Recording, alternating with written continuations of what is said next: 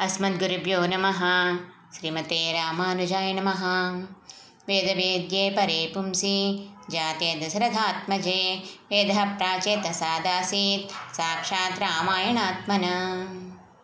कूजं तं राम रामेति मधुरं मधुराक्षरम् आरुह्य कविताशाखां वन्दे वाल्मीकिकोकिलम् यत्र यत्र रघुनाथकीर्तनं तत्र तत्र कृतमस्तकाञ्जलिं बाष्पवारि పరిపూర్ణలోచనం మారుతిం నవత రాక్షసాంతకం అక్షకుమారుడు కూడా చనిపోయాడు హనుమ చేతిలో తర్వాత రావణాసురుడు ఇంద్రజిత్తుని పంపిస్తున్నాడు నువ్వు బ్రహ్మాస్త్రం తెలిసిన వాడివి ని- నిన్ను ఎదిరించడం ఎవరి వల్ల కాదు రాక్షసుల వల్ల కాదు దేవతల వల్ల కాదు అందరినీ కూడా బాధ పెట్టడంలో సమర్థుడివి నువ్వు నీ భుజ పరాక్రమం నీ తపస్సు ఇవి నిన్నెప్పుడు రక్షిస్తూ ఉంటాయి.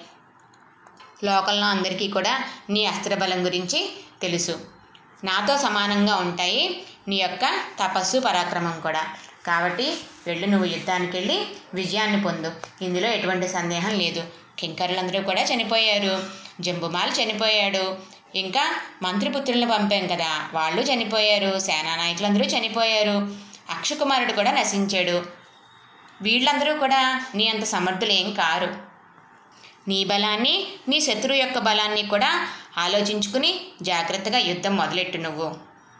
ఆ వచ్చినవాడు ఎవరో మరి చాలా వాయువు కన్నా కూడా వేగంగా ఉన్నాడు. బాగా ఆలోచించుకుని నీ దివ్యాస్త్ర మంత్రాలన్నిటినీ కూడా స్మరించుకుంటూ నువ్వు వెళ్ళు అని చెప్పి రావణాసురుడు ఇంద్రజిత్తుని యుద్ధానికి పంపించాడు హనుమతోటి నాలుగు సింహాలు లాగుతున్నాయట. ఇంద్రజిత్ యొక్క రథాన్ని. ఎంతో వేగంగా వస్తున్న ఇంద్రజిత్తుని చూసి హనుమ కూడా ఆయన శరీరాన్ని పెంచేసి పెద్దగా గర్జించారు. ఇద్దరికి కూడా యుద్ధం మొదలైంది. ఎంతో వేగంగా వదిలేస్తున్నాడు బాణాల్ని ఇంద్రజిత్తు. హనుమ కూడా ఒక్క బాణానికి కూడా దొరకకుండా చాలా వేగంగా కదులుతున్నారు. ఇద్దరికీ ఎంతో వేగం. ఇద్దరు కూడా చాలా చక్కగా యుద్ధం చేసే నేర్పు ఉంది ఇద్దరికీ కూడా. హనుమ కొట్టడానికి ఇంద్రజిత్తుకి అవకాశం లభించట్లేదు. హనుమను కొట్టడానికి. ఇంద్రజిత్తుకి హనుమని కొట్టడానికి అవకాశం లభించట్లేదు. ఒకరికొకళ్ళు చిక్కకుండా ఎంతో పరాక్రమంతో యుద్ధం చేస్తున్నారు. ఎన్ని బాణాలు వేసినా ఒక్క బాణము తగలట్లేదు. ఏం చేయాలని చెప్పి ఆలోచించుకున్నారు ఇంద్రజిత్తు. ఇతని వేగాన్ని నేను ఎలా అయినా సరే తగ్గించాలి. తగ్గిస్తే అప్పుడు నేను పట్టుకోగలనని చెప్పి బ్రహ్మాస్త్రాన్ని సంధించారు.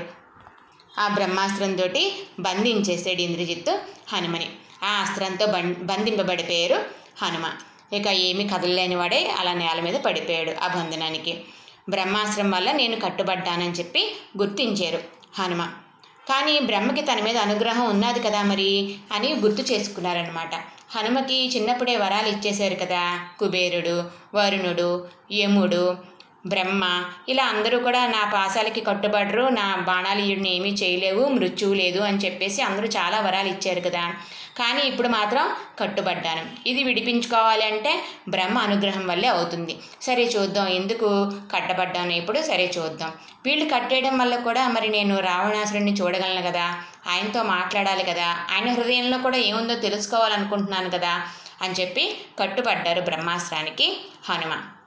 నేల మీద పడిపోగానే హనుమ చుట్టూ రాక్షసులందరూ వచ్చి చేరిపోయారు.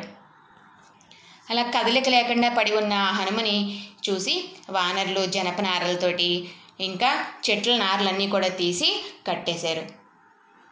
వాళ్ళందరూ వచ్చి హనుమను అలా కడుతున్నా కూడా దాన్ని కూడా ఇష్టపడ్డారట హనుమ. రావణాసురుడు ఎంతో కుతూహలంతో ఎదురు చూస్తూ ఉంటాడు ఎవరా వచ్చారు అని చెప్పి నన్ను చూడాలని చెప్పి ఎంతో ఆతరంగా ఉండి ఉంటాడు అని చెప్పి అనుకున్నారు హనుమ. హనుమని నారతో కట్టగానే బ్రహ్మాస్త్రం వదిలేసింది. బ్రహ్మాస్త్రం వేరొక కట్టెని ఓర్చుకోలేదన్నమాట. ఇలా చెట్ల నారలతో కట్టేశారు కదా హనుమ? చూశాడు ఇంద్రజిత్తు.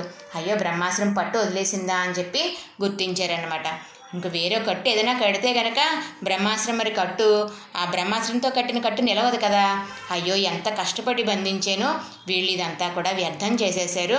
బ్రహ్మాస్త్రం యొక్క పద్ధతి ఏంటో వీళ్ళు ఆలోచించలేదు. బ్రహ్మాస్త్రం విడిపోయిందనుకో ఇంకొక అస్త్రం వేస్తే మళ్ళీ వాని మీద పని చేయదు. పోనీ మళ్ళీ బ్రహ్మాస్త్రాన్ని వేద్దామా అంటే మళ్ళీ పని చేయదు. అందరికీ కూడా ప్రాణం సంకటంలో పడిపోయింది అని చెప్పి బాధపడుతున్నాడు ఇంద్రజిత్తు. బ్రహ్మాస్త్రం వదిలేసింది తన్ని అని కూడా పట్టించుకోలేదు హనుమ. ఆ రాక్షసులు అందరూ తాళ్ళతో బిగించి కట్టేసి లాగుతున్నారు. కర్రలతోటి కొట్టేస్తూ పిడికిళ్ళతో గుద్దేస్తున్నారు హనుమని. ఇలాగే కొట్టుకుంటూ రావణాసుడి దగ్గరికి తీసుకెళ్ళారు.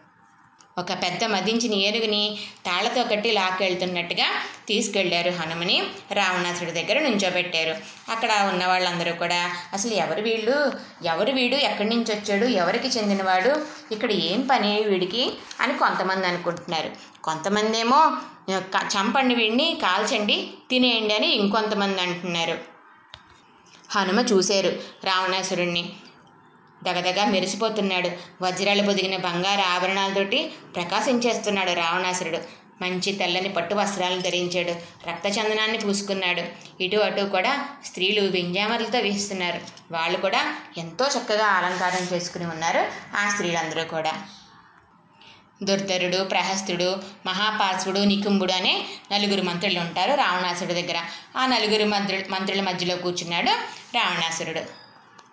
ఆ రాక్షసులందరూ చుట్టూ చేరి కొడుతూ గుద్దుతూ ఉన్నా కూడా హనుమకి అదేమీ పట్టించుకోవట్లా అదేమీ పట్టించుకోకుండా రావణాసురుణ్ణే ఎంతో ఆశ్చర్యంగా చూస్తున్నాడు. ఎంతో విపరీతమైన తేజస్సు ఉందట ఆ రావణాసురుడి మొహంలో. అబ్బాయి ఏం రూపం ఏం ధైర్యం ఏం బలం ఏం కాంతి? ఎన్ అసలు ఇంత బాగా ఎన్ ఎన్ని మంచి లక్షణాలతో ఉన్నాడు? అయినా కూడా వీళ్ళు వీడు అంత గొప్ప అధర్మం చేశాడు. ఆ ఒక్క అధర్మం చేయకుండా ఉంటే చక్కగా ఇంద్రుడితో సమానంగా ఉండేవాడు కదా ఈ రావణుడు కూడా. ఇలా అన్నీ అనుకుంటున్నారు మనసులో హనుమ. రావణాసురుడు కూడా మనసులో అనుకుంటున్నాడా నేను ఇదివరకు శివపార్వతులు ఉన్న కైలాస పర్వతాన్ని కదిలిద్దామని చూస్తే నన్ను నందీశ్వరుడు నాకు శపించాడు కదా వానరాల వల్ల నువ్వు అధోగతి పాలవుతావని చెప్పి ఒకవేళ నందే నువ్వు ఇప్పుడు ఈ వానర రూపంలో వచ్చాడా ఏంటి? లేకపోతే ఏ బాణాసురుడినైనా పంపించాడా ఏంటి? అని ఆలోచించుకుంటున్నాడు అనమాట అక్కడ ప్రహస్తుడు ఉన్నాడు కదా ప్రధానమంత్రి రావణాసురుడికి ఆ ప్రహస్తుడితో చెప్తున్నాడు. ఈ దుర్మార్గుడు ఎవరు అసలు? అడుగు ఎక్కడి నుంచి వచ్చాడు? అతనికి ఏం పని ఇక్కడ? అసలు మన వనాన్ని ఎందుకు పాడు చేశాడు? అడుగు పెట్టడానికి కూడా వీలు లేకుండా ఎంతో కట్టుదిట్టమైన భద్రత ఉన్నది కదా నా పట్టణంలో. అలాంటి పట్టణంలోకి అసలు ఎందుకు ప్రవేశించాడు? ఆ కారణం ఏంటి? యుద్ధం చేశాడుగా ఇప్పుడు? దానివల్ల అతనికి ఏం ప్రయోజనం కలిగింది? ఇవన్నీ కూడా అడుగు ఈ దుర్మార్గుడిని అడిగి తెలుసుకుని చెప్పు అంటున్నాడు రావణాసురుడు. రావణాసురుడు మాటలు విని ప్రహస్తుడు అడుగుతున్నాడనమాట హనుమని అడుగుతున్నారు. నువ్వు ధైర్యంగా ఉండు నువ్వేం భయపడకు కానీ నువ్వెవరో చెప్పు.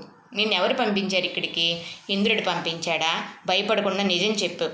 కుబేరుడి యొక్క గోడచారివా నువ్వు? లేదంటే యముడా? వరుణుడా? ఎవరు పంపించారో చెప్పు.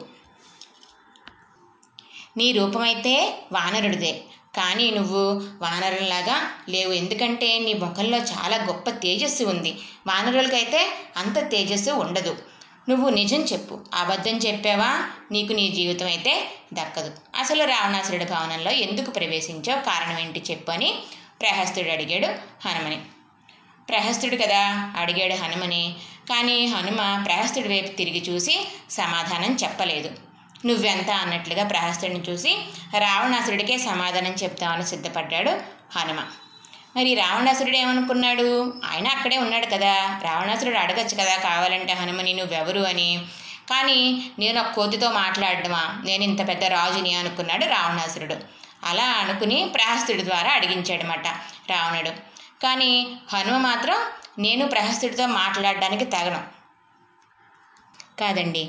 నాతో మాట్లాడడానికి ప్రహస్తుడు తగడు. చెప్పవలసిన సందేశాన్ని నేను రావణాసుడికే కదా చెప్పాలి అని చెప్పి రావణాసుడితో మాట్లాడడానికే సిద్ధపడ్డాడు హనుమ. నేనేమి ఇంద్రుడి దూతని కాదు యముడి దూతని కాదు వరుణుడు కుబేరుడు వీళ్ళతో నాకు స్నేహం లేదు. నన్నేమి విష్ణువు కూడా పంపించలేదు. మా జాతే వానర జాతి నేను ఒక వానరుణ్ణి. మీ దర్శనం కోసం వచ్చాను. కానీ చాలా కష్టం కదా మీ దాకా వచ్చి మిమ్మల్ని దర్శనం చేసుకోవాలంటే. అందుకే నేను వనాన్ని పాడు చేశాను. వనాన్ని పాడు చేశానని మీరేమో బలవంతులైన రాక్షసులందరినీ పంపించారు. మరి నేను ఎందుకు యుద్ధం చేశాను? నా దేహాన్ని నేను రక్షించుకోవాలి కదా. అందుకని వాళ్ళని ఎదిరించి నేను యుద్ధం చేశాను. నన్ను దేవతలు కానీ రాక్షసులు కానీ వాళ్ళ అస్త్రాలు కానీ వాళ్ళ పాసాలు కానీ నన్నేమి బంధించవు. వాళ్ళు ఎవరు కూడా నన్ను బంధించలేరు. ఎందుకంటే నాకు చిన్నప్పుడే బ్రహ్మ ఇచ్చిన వరం అది. కానీ మరి నేను బంధించబడి తీసుకొచ్చాను అనుకుంటున్నారేమో కదా. ఎందుకంటే నేను రావణాసురుడిని చూడాలి రాక్షసుల యొక్క రాజుని చూడాలి అని చెప్పి నేను నా కోరికతోటి నేను బ్రహ్మాస్త్రానికి లొంగి కట్టుబడ్డానంతే. నేను కట్టుబడ్డాక ఈ రాక్షసులందరూ వచ్చి నన్ను తాళ్ళతో కట్టేశారు. అప్పుడు నన్ను బ్రహ్మాస్త్రం వదిలేసింది. కానీ నేను ఒక రాజకార్యం మీద మాత్రమే నీ దాకా వచ్చాను నేను. నేను రామచంద్రుడి యొక్క దూతని. నీకు మేలు కలిగించే కొన్ని మాటలు చెప్తాను విను. అని చెప్పి హనుమ కొంచెం కూడా ఏమీ తొట్టుబాటు లేకుండా మాట్లాడుతున్నారు రావణాసుడితోటి ఎంతో భీకరంగా ఉన్నది పది ధరలతోటి రావణాసురుడి రూపం. అయినా కూడా కొంచెం కూడా భయపడకుండా చెప్తున్నారు చక్కగా సుగ్రీవుడిచ్చిన సందేశం. సుగ్రీవుడు సందేశాన్ని సుగ్రీవుడు ఇచ్చిన సందేశాన్ని తీసుకుని నేను ఇక్కడ దాకా వచ్చాను నీ పట్టణానికి. విను సుగ్రీవుడు ఏం చెప్పాడో అదే నేను నీకు చెప్తాను. అది విను. ఎంతో ధర్మమైన సందేశం ఇది. దశరథ మహారాజా అనే ఒక చక్రవర్తి ఉన్నాడు. ఆయన యొక్క జ్యేష్ఠపుత్రుడు రాముడు. ఆయన అంటే తండ్రికి చాలా ఇష్టం. కానీ దండకారణ్యంలోకి ఆ వనవాసానికి రావాల్సి వచ్చింది రాముడికి. రాముడితో పాటు సీతాలక్ష్మణుడు కూడా వచ్చారు. ఆయన భార్య సీత గొప్ప పతివ్రత జనక మహారాజ్ కూతురు. ఆవిడేమో అడవిలో కనిపించకుండా వెళ్ళిపోయింది. లక్ష్మణుడితో కలిసి రాముడు ఆవిడ కోసం వెతుక్కుంటూ ఋషిముఖ పర్వతానికి వచ్చి సుగ్రీవుడితో కలిశాడు. సుగ్రీవుడేమో సీతమ్మని వెతికిస్తానని చెప్పి రాముడికి ప్రతిజ్ఞ చేశాడు. రాముడు కూడా సుగ్రీవుడికి వానర రాజ్యాన్ని ఇస్తానని చెప్పి ప్రతిజ్ఞ చేశాడు. వాలి సుగ్రీవుడు ఇద్దరు కూడా యుద్ధం చేసుకుంటుంటే వాలిని రాముడు చంపేశాడు. చంపేసి సుగ్రీవుడికి వానర రాజ్యాన్ని ఇచ్చేశాడు. వాలి నీకు తెలుసు కదా ఇంతకుముందు ఎంత బలశాలో తెలుసు కదా నీకు? అటువంటి వాలిని ఒక్క బాణంతో చంపేశాడు నా రాముడు. ఈ రావణుడు రాజులందరినీ జయిస్తూ మూడు లోకాల్లో కూడా తిరుగుతూ ఒకసారి వాలి దగ్గరికి కూడా వెళ్ళాడు. యుద్ధం చేద్దాం ఓడించేద్దాం అని చెప్పి. వెళ్తే వాలి సముద్ర స్నానానికి వెళ్ళాడు.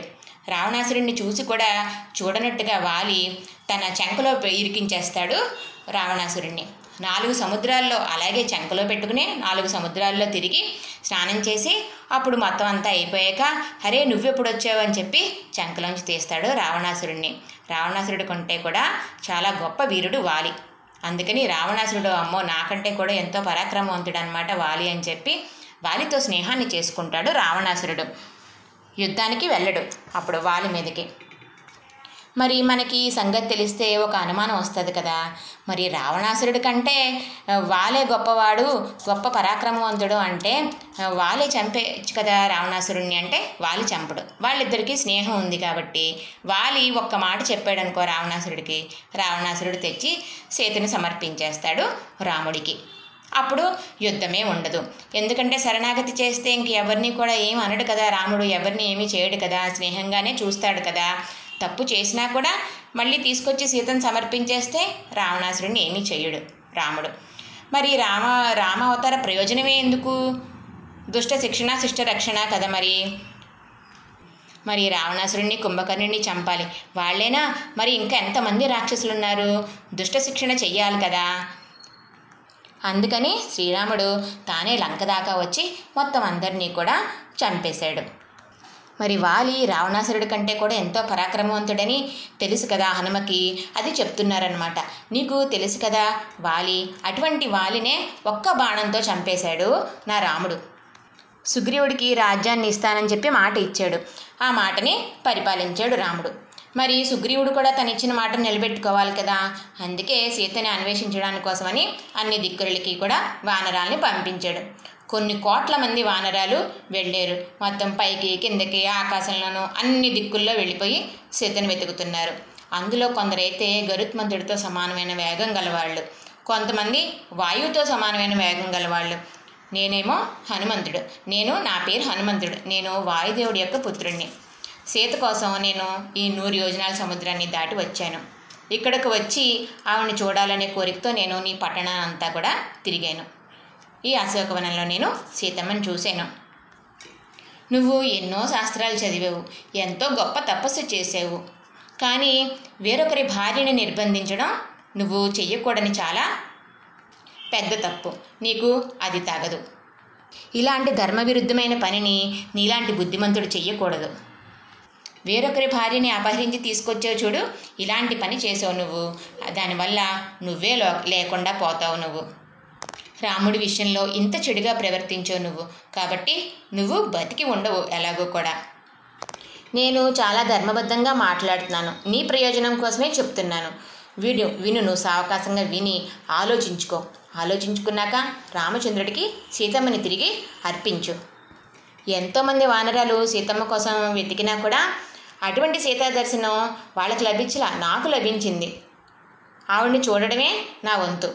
నా మాట విన్న తర్వాత రాముడే మిగిలిన పనంతా చేసేస్తాడు. సీతమ్మ ఎంత దుఃఖిస్తుంది చూశాను కదా సీతమ్మని నేను ఇక్కడ. సీతమ్మ నీ వశంలో ఉన్నది అని నువ్వు అనుకుంటున్నావు కానీ ఆవిడ ఐదు తలల తాచుపాము. అది నీకు తెలియట్లేదు. జాగ్రత్త నీ ప్రాణాలు తీసేస్తుంది. దేవతలు కానీ రాక్షసులు కానీ ఎవరు కూడా ఆవిడని ఏమీ చెయ్యలేరు. మనకి కడుపులో తిన్న ఆహారాన్ని జీర్ణం చేసేది జఠరాగ్ని ఉంటుంది కదండి. ఆ జఠరాగ్ని శక్తి ఉంది కదా అని విషంతో కూడిన అన్నం తిన్నాం అనుకోండి మనం అది జీర్ణం అవుతుందా? జీర్ణం అవ్వదు కదా. అలాగే నువ్వు సీతమ్మని వశపరుచుకోవడం కూడా నీ వల్ల కాదు. నువ్వు ఎంతో కష్టపడి తపస్సు చేసావు ఎంతో ధర్మాన్ని ఆర్జించావు. ఆ ధర్మానికి ఫలితంగా ఎవరి చేత చావు లేకుండా వరాన్ని కూడా పొందావు కదా. దాన్ని ఇప్పుడు పాడు చేసుకోకు. తపస్సు వల్ల ఎవరి చేత చావు లేకుండా వరాన్ని అయితే పొందేవు నువ్వు. కానీ దాంట్లో కూడా నువ్వు భయపడవలసిన విషయం ఒకటి ఉంది. నీకు దేవతల చేత రాక్షసుల చేత మరణం లేదు. నిజమే. సుగ్రీవుడేమో మరి దేవుడు కాదు రాక్షసుడు కాదు దేవత కాదు. పోనీ గంధర్వుడా యక్షుడా నాగజాతికి చెందినవాడా? వీళ్ళలో ఎవ్వరూ రారు. ఎవ్వరూ కాడు సుగ్రీవుడు.